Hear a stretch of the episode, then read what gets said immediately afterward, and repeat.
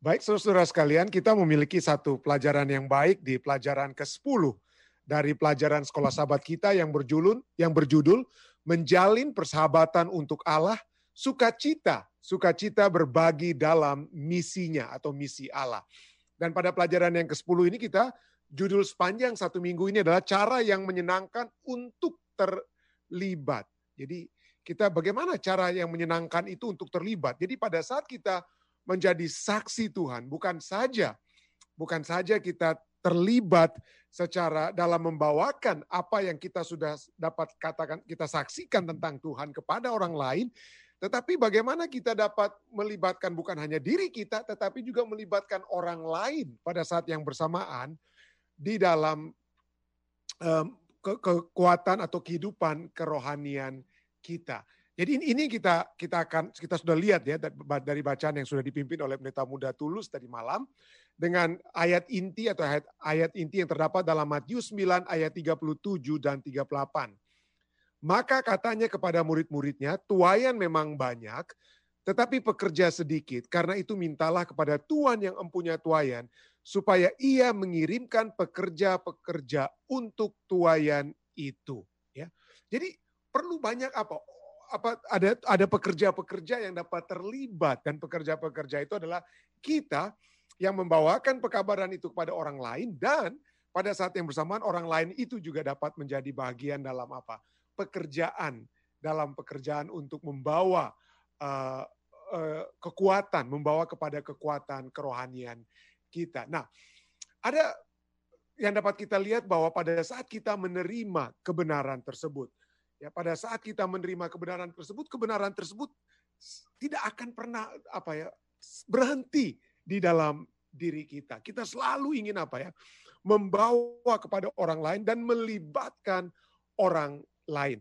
Ya, jadi itulah yang kita lihat. Nah, kalau kita lihat keterlibatan yang harus kita miliki adalah satu keterlibatan yang Tuhan Allah sendiri telah lakukan, berikan contoh kepada kita agar kita semua dapat terlibat. Mari kita mulai membaca dengan pelajaran sekolah sahabat kita. Saya ingin uh, share share screen dan kita lihat uh, bacaan kita dan kita akan diskusikan juga lebih lanjut nantinya ya. Jadi kelompok kecil ide Allah yang pertama. Ini adalah ide Allah yang pertama. Jadi Allah lah pada saat kita berbicara tentang kelompok kecil, maka yang pertama-tama melakukan kelompok kecil itu tidak lain adalah Allah kita sendiri. Ya, yang terlibat di dalam penerapan atau pengadaan kelompok kecil. Mari kita lihat. Ya. Bacalah kejadian 1 ayat 1 dan 2 dan ayat 26, Ibrani 1 ayat 1 dan 2 dan Efesus 3 ayat 8 dan 9. Bagaimanakah ayat-ayat ini mengungkapkan kesatuan kealahan? Ya, kesatuan kealahan. Kejadian 1 ayat 1 ayat 1, 2, dan 26 katakan, pada mulanya Allah menciptakan langit dan bumi.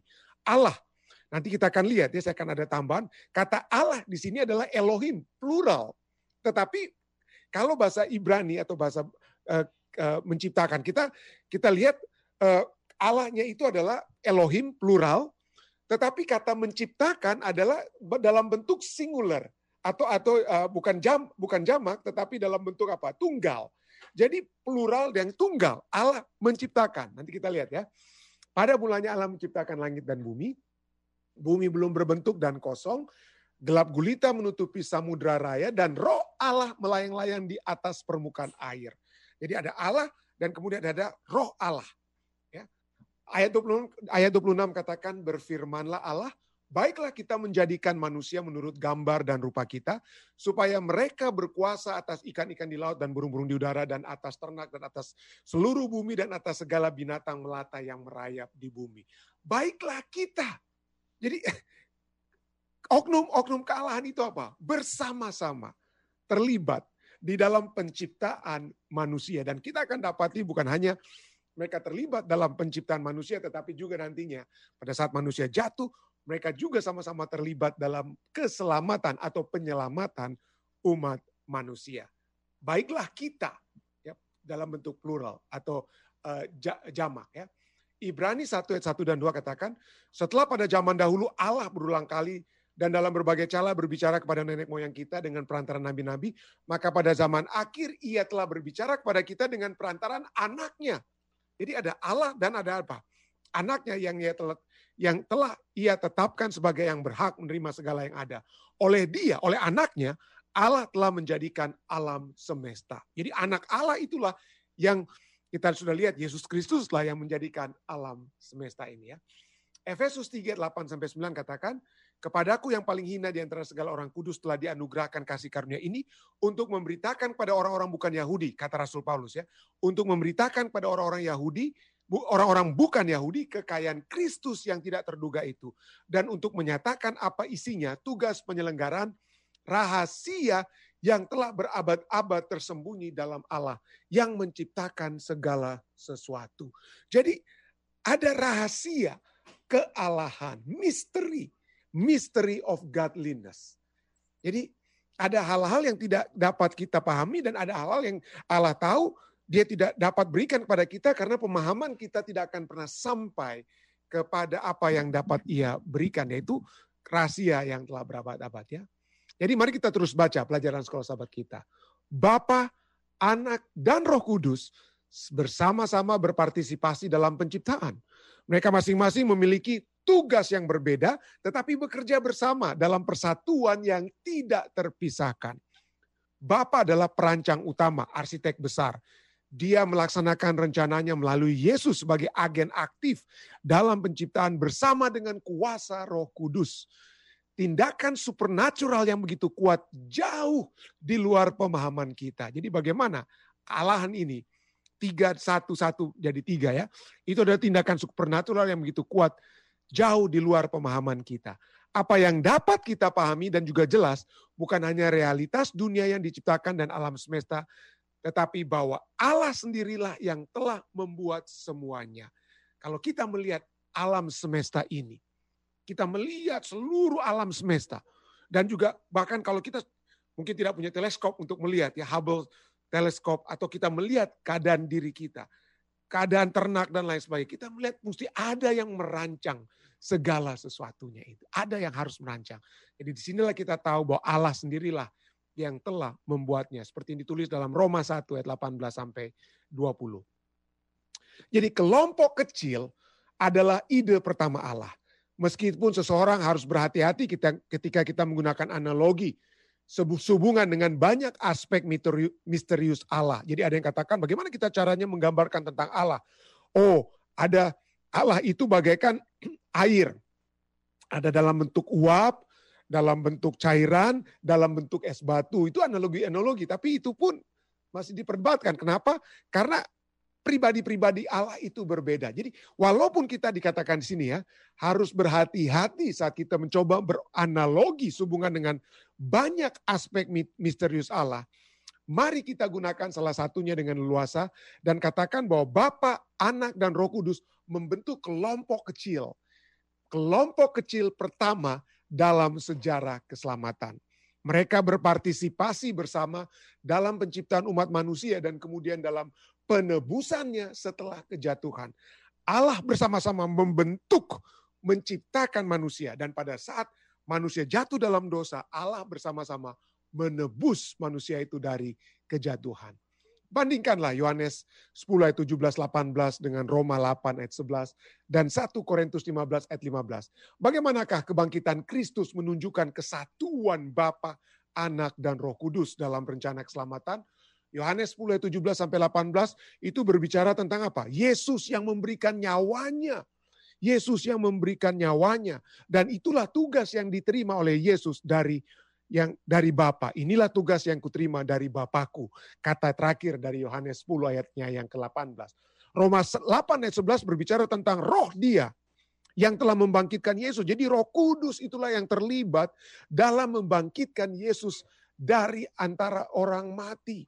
Ya, kalau Roh Kudus dapat membangkitkan Yesus dari orang mati, maka Roh yang sama juga ya akan menghidupkan tubuh kita yang fana itu, yang mati oleh sebab dosa. Roh yang sama akan dapat membangkitkan kehidupan kerohanian kita. Itu kita bisa lihat ringkasan dalam Roma 8 ayat 11 yang saya tidak baca kata persata tapi itulah ringkasannya ya. 1 Korintus 15 ayat 15 berbicara tentang lebih baik daripada itu kami ternyata berdusta terhadap Allah karena tentang dia kami katakan bahwa ia telah membangkitkan Kristus. Jadi Allah lah juga apa ya? Membangkitkan ya. Karena demi dia kami katakan bahwa ia telah membangkitkan Kristus padahal ia tidak membangkitkannya. Kalau Anda kata benar bahwa orang mati tidak dibangkitkan. Jadi artinya kalau sampai kematian Kristus itu tidak ada, maka kita itu tidak perlu memiliki pengharapan tentang kebangkitan. Tetapi karena kita mengetahui bahwa Kristus telah dibangkitkan, maka kebangkitan bagi kita itu dapat menjadi bagian kita. Bapa, Anak, dan Roh Kudus dipersatukan dalam kelompok kecil dengan tujuan yang jelas untuk menebus umat manusia. Ellen White katakan bahwa rencana keselam, rencana keselamatan terdapat di dalam nasihat-nasihat dari Yang Maha Kuasa sejak keku, sejak kekekalan. Jadi sudah ada sejak dahulu. Tidak ada yang lebih penting bagi Allah daripada menyelamatkan sebanyak mungkin orang. 1 Timotius 2 ayat 4 dan 2 Petrus 3 ayat 9. Kelompok kecil mungkin memiliki banyak tujuan yang akan kita pelajari dalam pelajaran pekan ini. Tetapi tujuan utama dari setiap kelompok kecil seperti yang kita lihat dari pelajaran kita malam hari ini. Bahwa pada saat manusia diciptakan, pada saat manusia ditebus, kelompok kecil kealahan itu bertugas secara sempurna. Ya. Jadi kelompok kecil Allah kealahan pada mulanya. Sejak utamanya adalah berfokus untuk memenangkan orang-orang yang terhilang kepada Yesus. Yaitu dengan bekerja dalam kelompok kecil, kita dapat membantu tidak hanya diri kita sendiri, tetapi orang lain juga. Jadi pada saat saudara dan saya terlibat, kita berkumpul satu dan kita akan pelajari sepanjang minggu ini. Satu uh, satu keluarga gabung dengan dua keluarga atau paling banyak tiga keluarga kita membahas bagaimana caranya kita membagikan kabar keselamatan yang Tuhan sudah berikan kepada kita. Maka kita bisa apa? Merencanakan dalam kelompok kecil kita untuk menjangkau orang-orang lain agar mereka juga apa ya dapat dimenangkan. Dan ini yang sudah dilakukan oleh Allah Bapa, Allah Anak dan Allah Roh Kudus. Jadi pada saat kita bekerja dalam kelompok kecil, kita dapat membantu tidak hanya diri kita sendiri, tetapi orang lain juga. Maka Tujuan akhir dari kelompok kecil kita haruslah memenangkan jiwa. Allah Bapa, Allah Anak, dan Allah Roh telah bersama-sama dalam kelompok kecil memenangkan apa? Jiwa, memenangkan manusia yang sudah jatuh dalam dosa. Pertanyaan bagi kita. Renungkan misteri persatuan Allah kita. Sulit untuk dipahami, bukan? Namun kita masih bisa yakin dan percaya apa yang tidak sempurnunya sepenuhnya kita mengerti bukan? Artinya walaupun kita tidak sepenuhnya mengerti tapi kita bisa yakin dan tetap percaya. Ya, karena kita sedang berbicara tentang iman. Hal-hal rohani kita sudah pelajari waktu yang lalu ya. Alkitab katakan bahwa hal-hal rohani tentang kealahan itu hanya dapat kita pahami dengan apa? Kerohanian. Dari sudut pandang kerohanian. Tetapi kalau kita mencoba untuk berbicara tentang kealahan, dan bukan dari tujuan untuk apa? Memiliki kekuatan rohani hanya untuk apa ya? Saling uh, menjatuhkan ah ini nih senjata untuk menghadapi orang Kristen yang nggak benar pemahaman mereka. Masa Allah ada bapak tapi mana mama ibunya dan segala macam. Kita sering kali mendengar orang apa ya? Mentertawakan kekristenan. Tetapi kita tidak perlu sakit hati ya. Kenapa? Karena kerohanian itu hal-hal rohani hanya dapat dipahami dari mata rohani. Jadi mata rohani itu kita percaya. Ya. Kita percaya tentang kealahan tersebut. Mengapakah prinsip ini begitu penting bagi orang Kristen untuk diikuti ketika hal itu menyangkut tentang apa? Iman. Kita harus percaya. Ya. Kita harus percaya tentang Tritunggal itu. Kalau kita tidak percaya, karena saya saya sering mendengar saat ini banyak saudara-saudari kita di Indonesia yang tidak lagi percaya tentang Yesus sebagai anak Allah. Atau mungkin mereka tidak percaya bahwa roh kudus itu adalah bagian daripada kealahan. Saudara Elisa Serigar berbicara tentang sahabat-sahabatnya, ada beberapa sahabatnya yang di oh neta ini kasihan apa kita doakan sahabat saya ini tidak percaya lagi tentang Roh Kudus. Jadi uh, saya saya bersimpati Kenapa? Karena ini kita baca pelajaran sekolah sahabat katakan pembahasan tentang kealahan itu sulit untuk dipahami. Ya, tidak akan sepenuhnya kita akan bisa mengerti. Ya, tetapi ini adalah bagian terpenting, salah satu doktrin terpenting, doktrin Alkitab yang terpenting adalah tentang kealahan, Allah Bapa, Allah Anak dan Allah Roh. Ya. Dan kalau kita lihat ini sukar dipahami menjadi satu hal yang seperti dikatakan sulit untuk dipahami karena ada beberapa hal ya. Ada minimal yang dapat saya katakan ada ada apa ya? Ada dua kesulitan doktrin Trinitas. Pertama, yang dapat kita lihat di sini bahwa kesulitan pertama adalah bahwa kata Trinitas atau Tritunggal itu bukan istilah yang terdapat di dalam Alkitab. Tidak tertulis tentang Trinitas dalam Alkitab. Ya. Pertama-tama secara apa ya? Secara sejarah kekristenan, orang pertama yang mencoba untuk menjelaskan tentang ajaran Alkitab dan menggunakan istilah eh, bukan Trinitas tapi uh, trias. Dia menggunakan dari bahasa Yunani yang berarti satu set tiga atau nomor tiga. Itu artinya trias. Itu adalah seorang yang bernama Theophilus dari Antioquia pada tahun 170-an Masehi. 170-an Masehi. Dan menurut pertama-tama Theophilus, inilah trias, inilah yang mengacu kepada Allah Bapa, Putra, dan Roh Kudus. Kemudian ide apa kata trias kata trias yang dikembangkan oleh Theophilus itu di, di, di, di apa di, diperlengkapi oleh oleh Tertullian dalam bukunya atau dalam karyanya yang dengan yang berjudul Against Praxias di tahun 215 Masehi, dialah yang kemudian Tertullian lah yang kemudian berbicara tentang Trinity atau Trinitas atau bahasa Indonesia-nya apa? Tritunggal. Di mana Tertulian membuat argumentasi adanya perbedaan antara pribadi, antara Bapa dan Putra. Mereka bukan satu pribadi yang sama. Mereka bukan satu substance, bukan satu sat yang sama. Tetapi pribadi yang berbeda. Ada Jadi ter, Tertulianlah yang pertama-tama menyatakan ada tiga pribadi dalam ketuhanan. Ada Bapa dengan kepribadiannya sendiri, personalitasnya sendiri. Ada Putra dengan kepribadian dan personalitasnya sendiri dan ada Roh Kudus dengan kepribadian dan personalitasnya yang sendiri. Mereka memiliki sifat dan atribut yang setara, tidak ada yang lebih apa. Semua satu ya. Mereka memiliki sifat dan atribut yang setara tetapi memiliki satu tujuan. Itulah sebabnya Trinitas ya. Tetapi sekali lagi ini dua kesulitan ya saya katakan. Ini kesulitan pertama adalah ini bukan istilah yang terdapat di dalam Alkitab. Yang kesulitan kedua, Trinitas itu seperti apa? Idenya seperti bertentangan atau self contradictory. Ya, Trinitas, Tritunggal. Tiga, satu. Satu, tiga. Bagaimana satu jadi tiga, tiga jadi satu. Itu kan bertentangan. Nah Alkitab berbicara tentang keesaan, kesatuan Allah. Ulangan 6 ayat 4 katakan Tuhan itu Allah kita, Tuhan itu satu, Tuhan itu esa.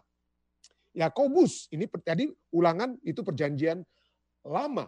Yakobus perjanjian baru berkata, engkau percaya bahwa hanya ada satu Allah saja, itu baik. Engkau percaya itu, itu baik. Yakobus katakan.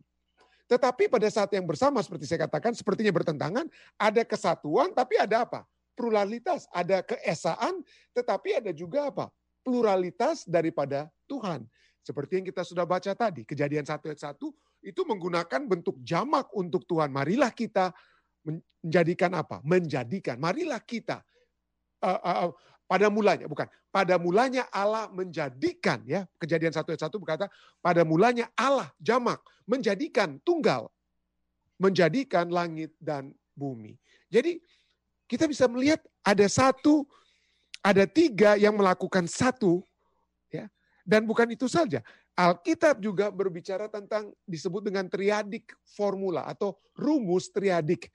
Rumus di mana nama atau penampilan ilahi muncul dalam satu tiga set. Satu tiga set. Apa itu triadik formula? Mari kita lihat triadik formula misalnya. Kejadian 18 ayat 1 sampai 2 ini yang terjadi kepada Abraham ya. Mari kita baca. Kejadian 18 ayat 1 2. Kemudian Tuhan menampakkan diri kepada Abraham dekat pohon terbantin di Mamre. Sedang ia duduk di pintu kemahnya waktu hari panas terik. Ayat 2 langsung katakan apa? Ketika ia mengangkat mukanya, ketika Abraham mengangkat mukanya, ia melihat tiga orang berdiri apa? di depannya. Jadi banyak ahli-ahli Alkitab walaupun ini secara tidak langsung. Ini saya ulangi. Secara tidak langsung ini berbicara tentang apa ya? Triadik formula. Tuhan tiga apa? Tiga orang berdiri di depannya. Yesaya 6 ayat 3 juga merupakan bagian dari triadik formula. Yaitu uh, serafim yang berseru. Dalam penglihatan Yesaya, serafim berseru kepada seorang kepada yang lain katanya kudus, kudus, kuduslah Tuhan semesta alam. Tuhan itu apa? Kudus, kudus, kudus. Seluruh bumi, bumi penuh kemuliaannya. Nah, triadik formula itu secara tidak langsung banyak kita lihat di perjanjian lama, tetapi di perjanjian baru kita tidak bisa pungkiri triadik formula. Ya, rumus triadik ini. Matius 28 ayat 19 katakan apa ya? Karena itu, pergilah, jadikanlah semua bangsa muridku dan baptislah mereka dalam nama Bapa dan Anak dan Roh Kudus. Kalau yang Allah itu hanya satu, Bapa dan anak itu apa? Anak itu manusia atau roh itu hanya roh yang keluar dari Bapa, tidak perlu tiga-tiganya disebutkan. Tetapi di sini kesetaraan mereka itu disebutkan. Baptiskanlah mereka dalam nama Bapa, Anak, dan Roh Kudus. 2 Korintus 13 ayat 13 juga merupakan triadik formula atau rumus triadik. Kasih karunia Tuhan Yesus Kristus dan kasih Allah dan persekutuan Roh Kudus menyertai kamu sekalian. Disamakan Yesus Kristus, Allah, dan Roh Kudus. 1 Petrus 1 ayat 2 katakan, yaitu orang-orang yang dipilih sesuai dengan rencana Allah, Bapa kita yang dikuduskan oleh roh, supaya taat kepada Yesus Kristus dan menerima percikan apa? Darahnya. Jadi tiga-tiganya rumus. Tiga ini apa? Set of three. Set of three ini muncul ya di rumus triadik formula ini. Alkitab berbicara tentang kealahan Yesus. Yesus berkata, kalau Yesus itu hanya an, banyak dulu ya waktu bapak-bapak mula-mula ada yang berdebat mereka tidak atau sampai saat ini orang bilang aduh Yesus itu bukan anak Allah dia manusia yang baik lalu dia apa diangkat oleh Allah karena kebaikannya untuk menjadi anak Allah dan kemudian hidup bersama-sama dengan Allah di dalam apa? Kerajaan surga. Tapi coba lihat apa yang Yesus katakan tentang dirinya. Yohanes 8 ayat 5 ayat 58 katakan apa? Kata Yesus pada mereka, "Aku berkata kepadamu, sesungguhnya sebelum Abraham jadi, Sebelum Abraham ada, aku telah ada. Aku telah ada. Sejak kapan Yesus ada? Yohanes 1 ayat 1 Yesus berkata apa? Yesus katakan seperti tulis dalam Yohanes 1:1, pada mulanya adalah firman, firman itu bersama-sama dengan Allah dan firman itu Yesus itu adalah apa? Adalah Allah. Hingga tidak heran Simon Petrus mengakui dalam Matius 16 ayat 16, engkau adalah Mesias, anak Allah yang hidup. Yohanes 20 28 Thomas juga menjawab dia dan berkata, "Ya Tuhanku dan Allahku." Jadi Yesus bukan hanya Tuhannya, tetapi juga apa? Allahku. Ya, Allahku. Itu yang disaksikan oleh Thomas. Bagaimana kealahan Roh Kudus? Wah, kalau kita lihat kisah 5 ayat 3 sampai 8, 3, 3, kisah 5 ayat 3 sampai dengan 4 berbicara tentang Ananias dan suaminya eh, Ananias dan istrinya Safira yang mendustai ya. Mereka menjual tetapi kemudian harta itu mereka simpan sedikit untuk mereka, padahal mereka bilang di depan orang, wah ini saya akan untuk seluruh pekerjaan Tuhan. Mereka berdusta dengan kata lain. Lalu apa yang, yang Petrus katakan kepada Ananias dan istrinya? Tapi Petrus berkata, Ananias, mengapa hatimu dikuasai iblis sehingga engkau mendustai roh kudus dan menahan sebagian dari hasil penjualan tanah itu? Selama tanah itu tidak dijual, bukankah itu tetap kepunyaanmu? Dan setelah dijual, bukankah hasilnya itu tetap dalam kuasamu?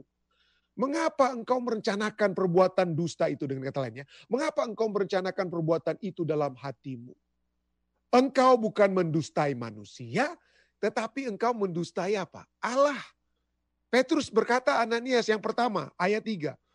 Engkau mendustai roh kudus. Sekarang di ayat 4 Engkau bukan mendustai manusia, tetapi engkau mendustai Allah.